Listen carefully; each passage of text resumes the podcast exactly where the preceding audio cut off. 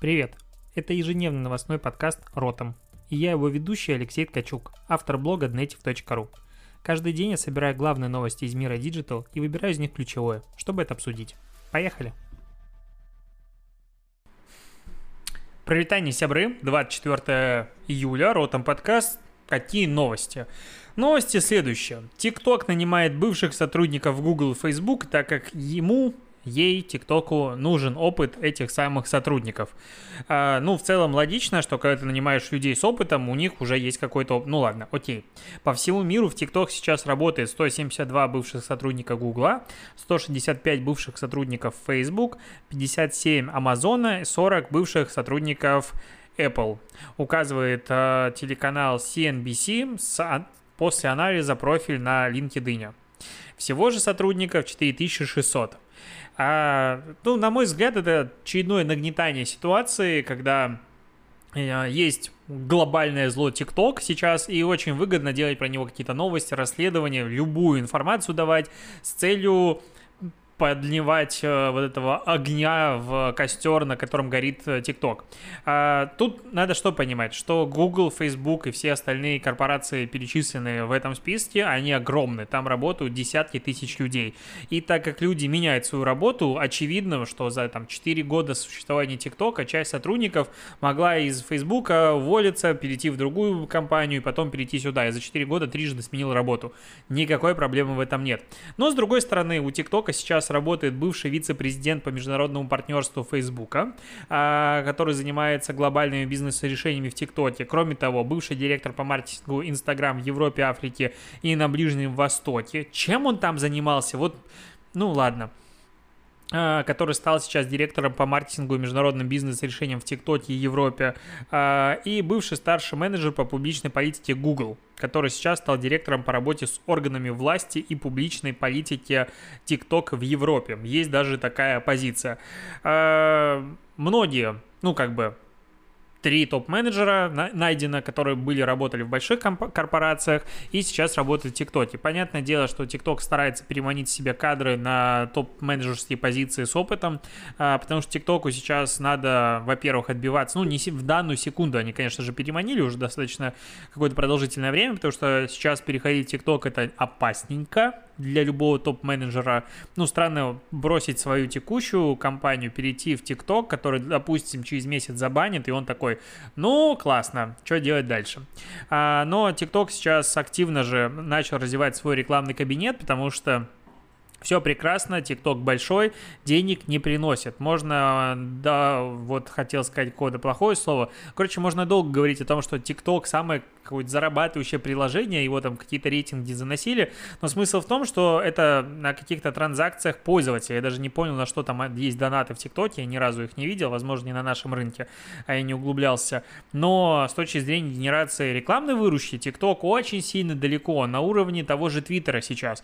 А, ну, а у ТикТока в разы больше пользователей, в 4 раза больше пользователей, чем у Твиттера. А, понятное дело, что там многие из а, отдаленных стран, таких как Индия, ну, уже, считай, нет, и ТикТок потерял очень сильно аудиторию. Кстати, интересно, что в последнем отчете, который, ну, я публиковал и многие другие, а, как он называется, Digital, который делает We Social и HotSuite. А у ТикТока все еще там много аудитории, то есть они не успели обновить эту информацию, потому что, ну, потеря Индии — это огромный удар по аудитории ТикТока. И денег пока не генерируют по одной, одна из, на мой взгляд, главных причин того, что ТикТок работает пока только с крупным бизнесом. И чтобы зайти в ТикТок, надо занести десятки миллионов рублей. Ну, не десятки, но несколько миллионов рублей минимум. А сейчас открыли рекламный кабинет, завалили вообще все везде рекламой, дают гранты, дают много денег просто за регистрацию и за заявку, что я хочу развивать свой бизнес, ТикТок, э, вот дайте мне денег.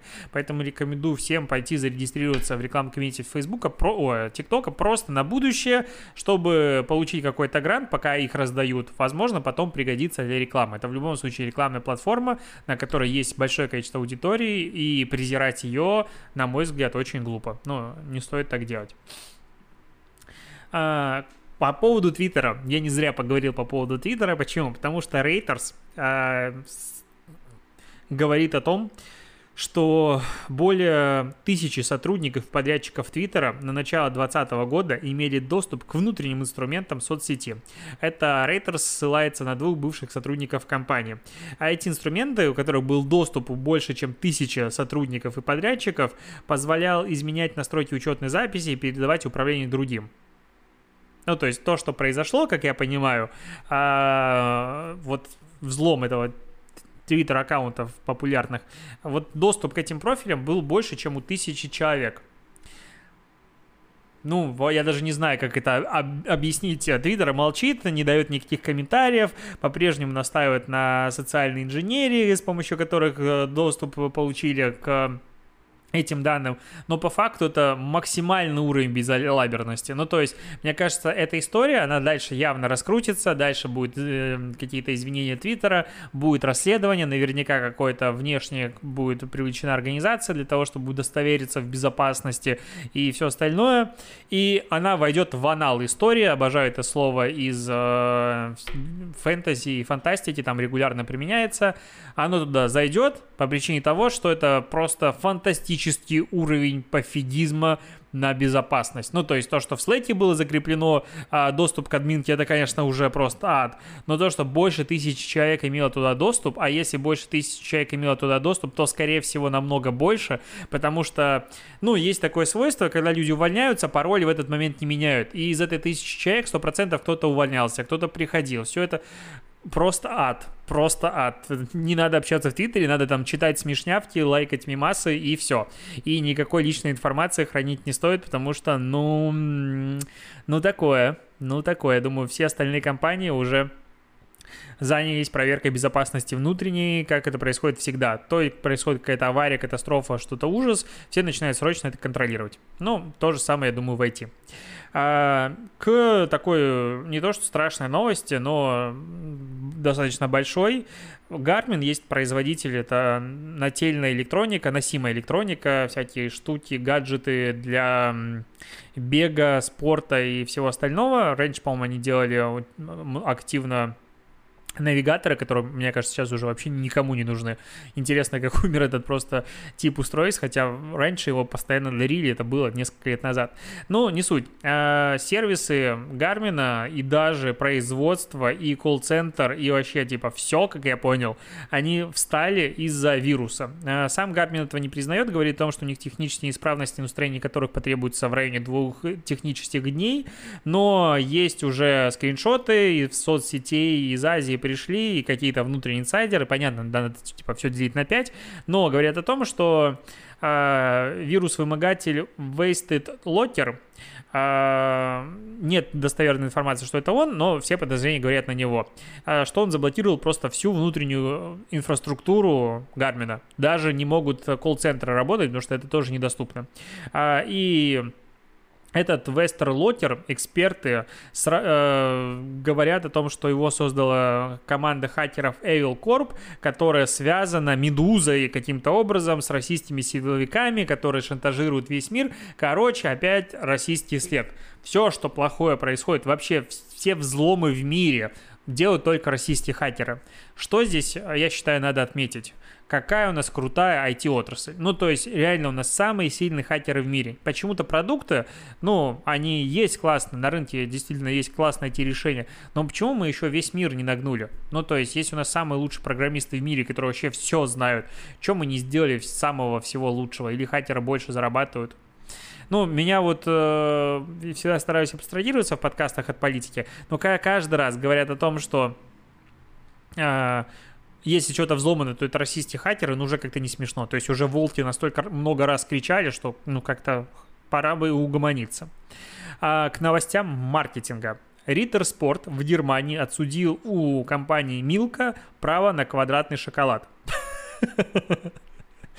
Э, это, это, конечно, забавные новости. Смысл в чем?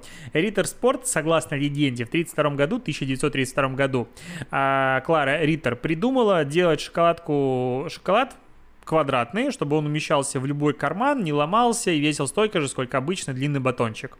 А, и у них появился слоган «Квадратиш практиш гуд», все это понятно. Но э, в 93 году, 1993 году, Ritter Sport зарегистрировал квадратную форму в немецком ведомстве, которое занимается патентами и товарными знаками.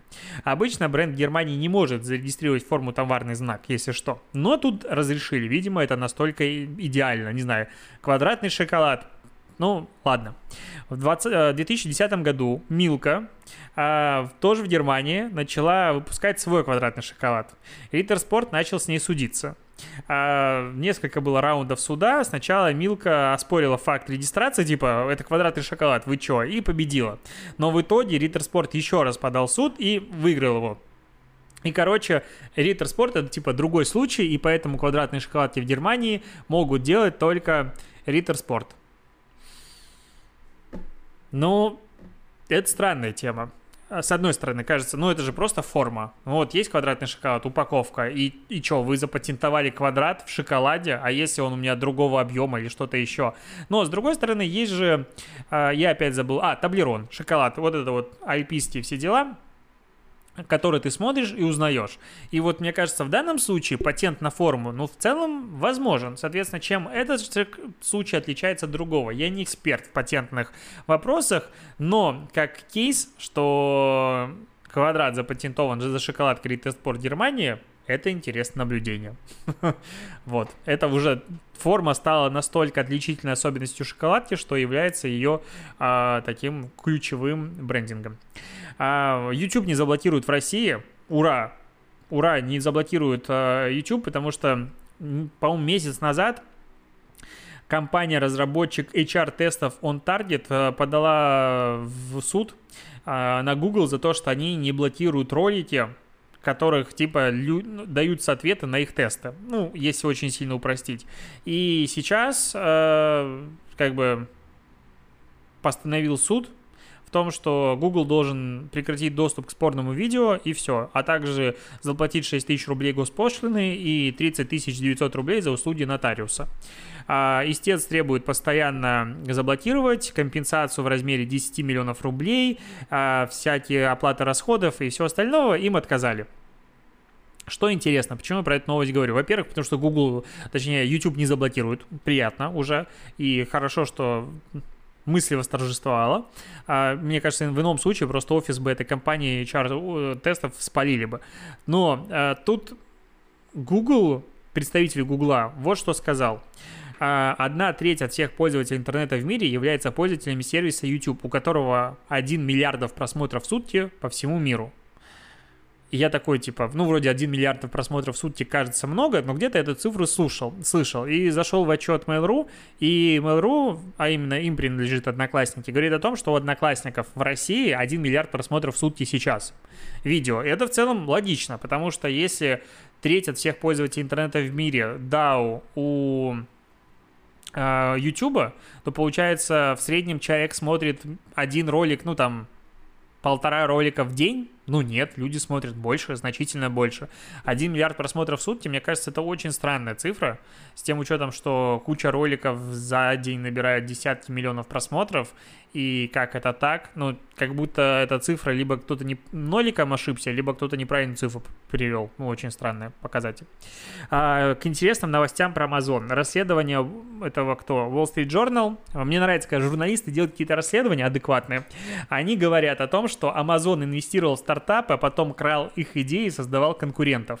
Приводится пару историй а, разных стартапов, чьи названия никому из нас ничего не скажут. Но смысл в чем? Amazon дает денег на пассивные инвестиции все разные, э, получает доступ к информации, ну, потому что, типа, они, ну, не то, что владеют компанией, но инвесторы получают доступ к внутренней информации, смотрят и делают то же самое. И так произошло несколько раз. Была такая история с... Каким это тут было голосовым помощником для дома Nucleus э, в 2016 году После чего появился Amazon свой собственный э, голосовой ассистент, начали делать э, с поддержкой Alexa и всего остального. И еще какие-то стартапы, и ба-ба-ба, и это так странно. Ну, то есть, вроде бы Amazon это компания, которая не может себе позволить подобные штуки, ну, потому что это дикий урон для репутации, а там среди миллениалов, зетов и вообще всех-всех-всех опросов Amazon постоянно находится в топ-5, топ-10 самых уважаемых брендов Америки, которым, типа, миллениалы доверяют больше всего. А тут такие косяки. Если эта история будет дальше раскручиваться, но это большие судебные иски. А что говорит Amazon? Вот э, в ответ на эти обвинения. В течение 26 лет мы являемся пионерами во многих продуктах и целых категориях, от самого Amazon.com до Kindle, Echo и всего остального. Немногие компании могут сравниться по количеству инноваций с нами. К сожалению, всегда найдутся эгоисты, которые жалуются, а не создают. Любые споры о праве на интеллектуальную собственность справедливо решаются в судах. Сами вы сидите там, куда вас отправили.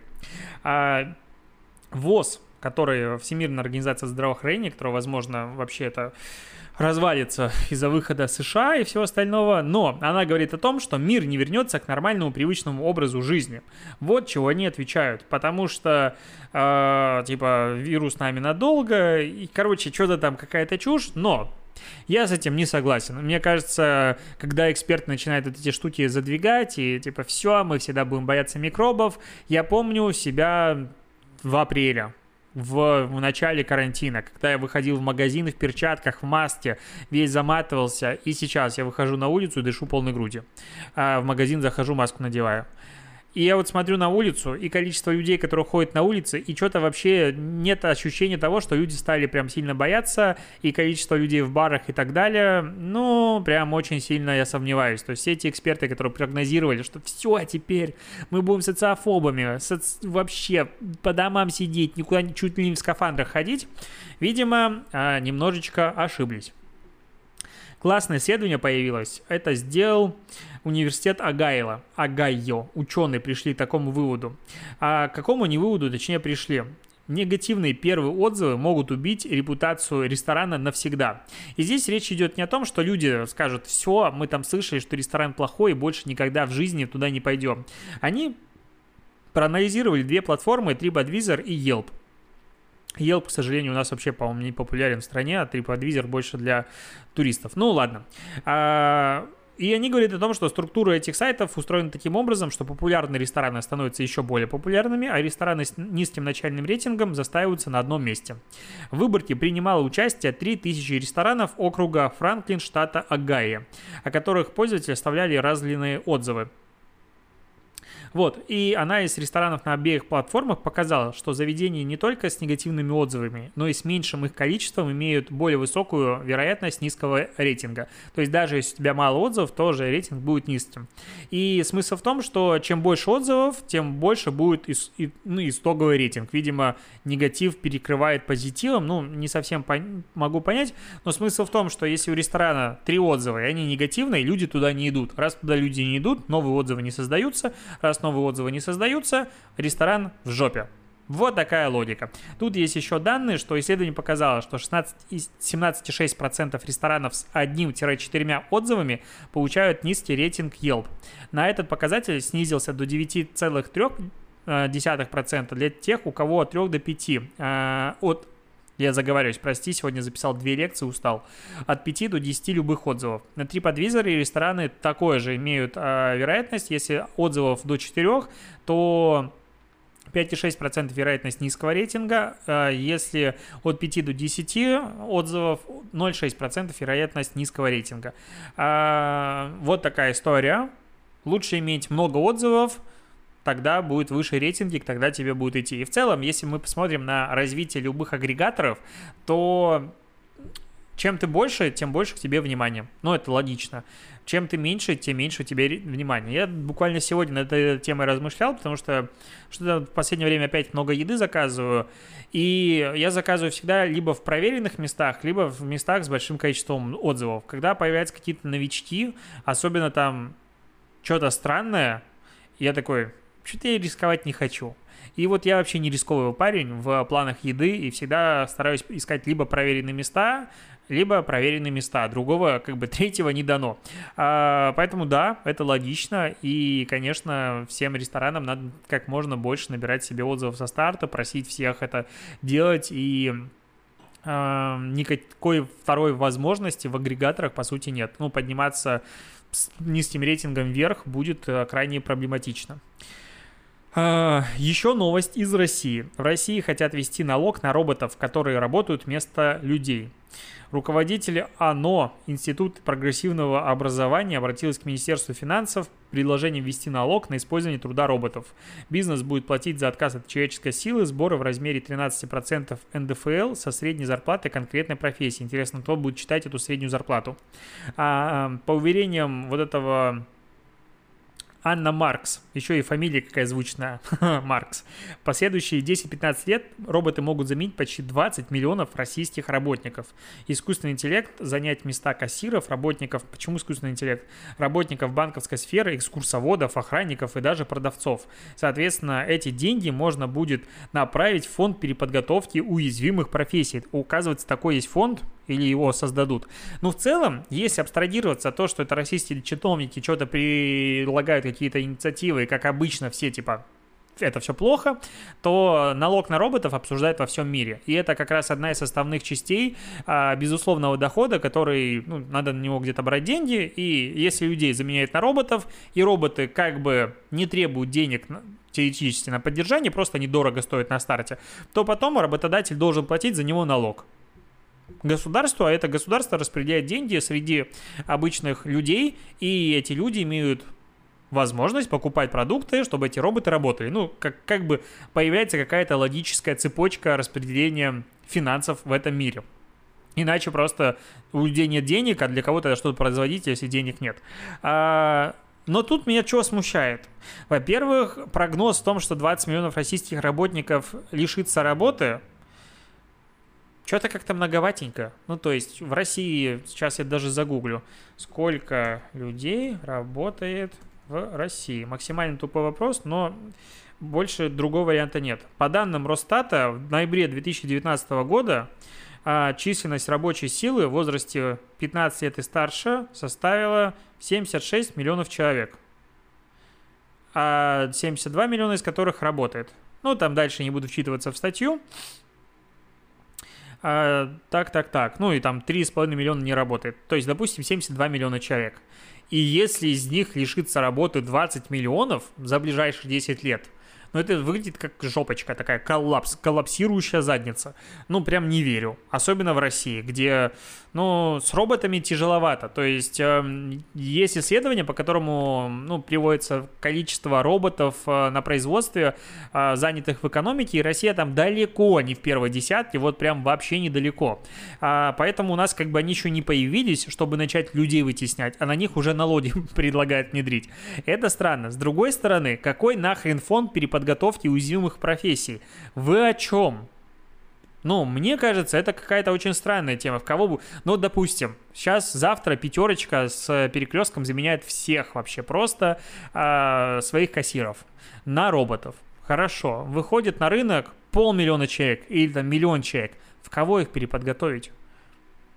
И давай будем объективными. Зачастую профессии уровня э, охранник, не знаю, продавец, кассир, это ну, не то, что не самые умные люди, это, скорее всего, люди, которые неинтересно заниматься саморазвитием. Я это так назову, без обид. Возможно, я очень сильно не прав, и среди них есть люди, которые этим занимаются временно, и там нет другой работы и всего остального, но в целом... Э каждый раз, когда я сталкиваюсь на кассе в каких-то магазинах с людьми, мне кажется, что это люди, которые не сильно готовы куда-то переподготавливаться. Мое ощущение, могу быть субъективен, неправ, сорян. И вот куда их переподготавливать, особенно в таком количестве, с нулевым опытом. Ну, то есть на рынок выйдет 2 миллиона, допустим, новых людей, которых нет опыта работы. Куда их рынок не переварит? Давайте собирать уже фонд национального богатства, а, который никогда не будет потрачен а, и распилен, но для того, чтобы выплачивать какой-то безусловный доход на, не знаю, по безработице повышать какие-нибудь отчисления. Ну, в общем, странная тема. То есть, с одной стороны, вроде бы правильно, а с другой стороны, абсолютно абсурд. А, ладно, еще последние новости. Основатель Apple Стив Возняк судится с YouTube и Google. А почему он судится? Потому что он и еще 18, точнее 17 человек а, подают на них в суд за то, что распространяется на YouTube контент, котором э, есть мошенничество с биткоинами и всякие лотереи и прочая история. Ну, то есть то, что сейчас, допустим, в Инстаграм регулярно происходит, когда делают нарезку из видео, дивов, анонсов какого-нибудь Тимати, Ивлеева и всех остальных, э, добавляют туда другой текст, монтаж, и вот уже Получается, что эти звезды рекламируют какой-то левый конкурс, в котором, понятное дело, никакого конкурса нет и приза нет, но таким образом набирается аудитория. Плюс-минус происходит такая же штука. Еще Павел Дуров недавно об этом поднимал бучу по поводу Фейсбука. Действительно, на мой взгляд, модерация в последнее время где-то везде хромает и страдает, и не мешало бы системам а получше заботиться вот такими штуками. На мой взгляд, опять же, могу ошибаться, но система распознавания лиц особенно известных вот этих вот больших, она работает несложно. И если в каком-то ролике появляются такие лица, можно запрашивать какую-то дополнительную э, проверку, особенно в рекламе. То есть технически это реализуется очень легко. И какого фига вообще тот же Facebook, допустим, пропускает рекламу, в котором есть селебы? Ну, вот Павел э, Дуров, допустим, он, ну, звезда IT-отрасли. Почему с его имя, ну, с его лицом можно запустить рекламу, не предоставляя документов о том, что он согласен на ней участвовать? Я не понимаю. В целом, э, тот же ВК регулярно запрашивает э, документы на то, что это, там, э, эта модель дает согласие на участие. Конечно, проскакивает всякое, но в целом это правильное направление, мне так кажется. Вот. Э, и последняя новость. Fox Sport из-за пандемии будет дополнять бейсбольные трибуны с помощью виртуальных зрителей. Уже показали ролик, я в YouTube его интегрирую, но это выглядит как-то криповенько, на мой взгляд. Ну, то есть, Зачем? Ну, может быть прикольно. А с другой стороны, мне нравится, как телевизор там интегрирует в себя все digital штуки просто максимально быстро, и там они будут в прямом эфире, даже могут менять цвета. Короче, это потенциально, наверное, даже прикольная тема, но пока выглядит криповенько для меня. Вот такая штука. На этом, я думаю, стоит закончить подкаст. Спасибо, что дослушиваешь. Услышимся с тобой, увидимся в следующем подкасте. Найду тикток дня и надеюсь, он тебе понравится. Покеда.